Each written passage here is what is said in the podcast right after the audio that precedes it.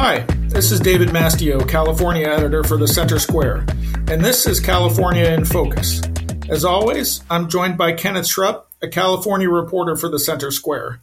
Today we're talking about political giving by the professors and administrators of the University of California system. How are you doing today, Kenneth? Hey, David. I'm doing pretty well. It's nice to be interviewing you today. Glad to do it this way for once. So, David, you have a surprising story here on one of the Democratic Party's top donors. Who is it, and how much did they give in the last election cycle? It is the professors and administrators of the University of California system. And they gave in the 2020 election cycle nearly $20 million, 19.8 million. 97% of that went to Democrats. Um, so, how, how is this data collected? How do we know who's giving what? When you make a donation of more than $50 to a political candidate or a party or a PAC, you have to fill out a little form that says who you are, what your address is, where you work, and other information about yourself so that it can be collected and compiled into a database by an organization called the Federal Election Commission.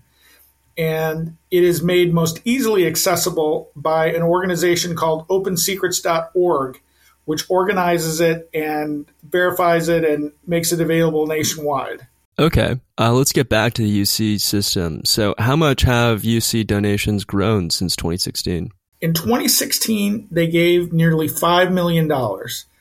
By 2020, that had nearly quadrupled to $19.8 million. And if they continue on that trajectory, they could reach $80 million in the 2024 election cycle, which we are just getting into the swing of with the uh, Iowa caucuses in a few days. But do you really think they can continue growing their donations at this rate? I didn't think they could grow from 5 million to 20 million before. So it doesn't seem to be a stretch that they could do that again. You have to remember the stakes of this election. If you're liberal and you oppose Donald Trump, you think Donald Trump is the most dangerous presidential candidate on the ballot in your lifetime the most ardent partisans are going to tap their wallets more than they ever have before. I wouldn't be surprised if it reaches 80 million. Turning back to the UC donation balance, you said 97% of donations uh, by the UC system go to Democrats. Do you have any idea why this is? Well, I talked to Jennifer Kabbany, uh, editor of the College Fix, and she says that older classically liberal professors who tended to support free speech, academic freedom, and intellectual diversity have retired, and they're being replaced with younger, more radical scholars who use the classroom for activism and indoctrination rather than education. These new scholars tend to be far more politically active, she argues. She says that this has turned the schools into echo chambers, and that 97% number is really kind of amazing. It wasn't always this way. You know, as recently as the year 2000, there were universities in the United States where a majority of donations went to Republicans. But I've been doing these stories in Oregon and New Mexico and Missouri and Kansas and other places around the country, Harvard and this 97% number is really common at universities around the country. Are there any departments or colleges in the UC system with a more sizable Republican donation contingent? Well, at the UCLA Medical School, 14% of donations went to the Republican Party, but that was only $7,000.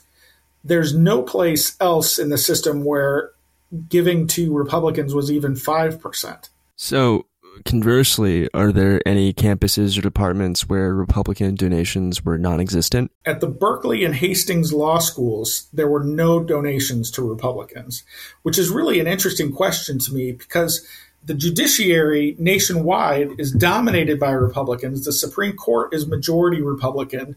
In many states around the country, there are Republican appointed majorities in the state courts. And how do you learn to address those Republican judicial leaders from teachers who 100% agree with the Democratic Party. Hmm. The question I have then next is which of the campuses gave the most?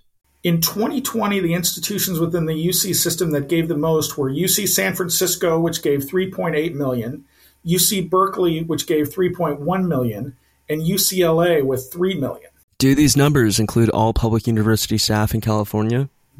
No, they don't. there's a Cal State system that is separate from the University of California system, and there's also the community colleges. I didn't look at their donations. I only looked at the University of California system. So these numbers could be even larger if you looked at high, higher education across the state. Stanford, a private school, is is also a big seven-figure donor to Democrats. Well, David, thank you very much for your time. If you like our podcast, be sure to give us a follow or rating on Spotify, Apple Podcasts, or wherever you listen. And be sure to visit us at thecentersquare.com. Knowledge is power, and you deserve to know what happens in your state government. That's why the Center Square's reporting zeroes in on state authorities publishing stories that show where your money goes and who spends it. The Center Square gives power to the taxpayer by tracking politicians' use of the people's money and demanding transparency from state run agencies. This is how the Center Square equips you, the American taxpayer, to hold your state government accountable. Sign up now for your state's Center Square newsletter at thecentersquare.com.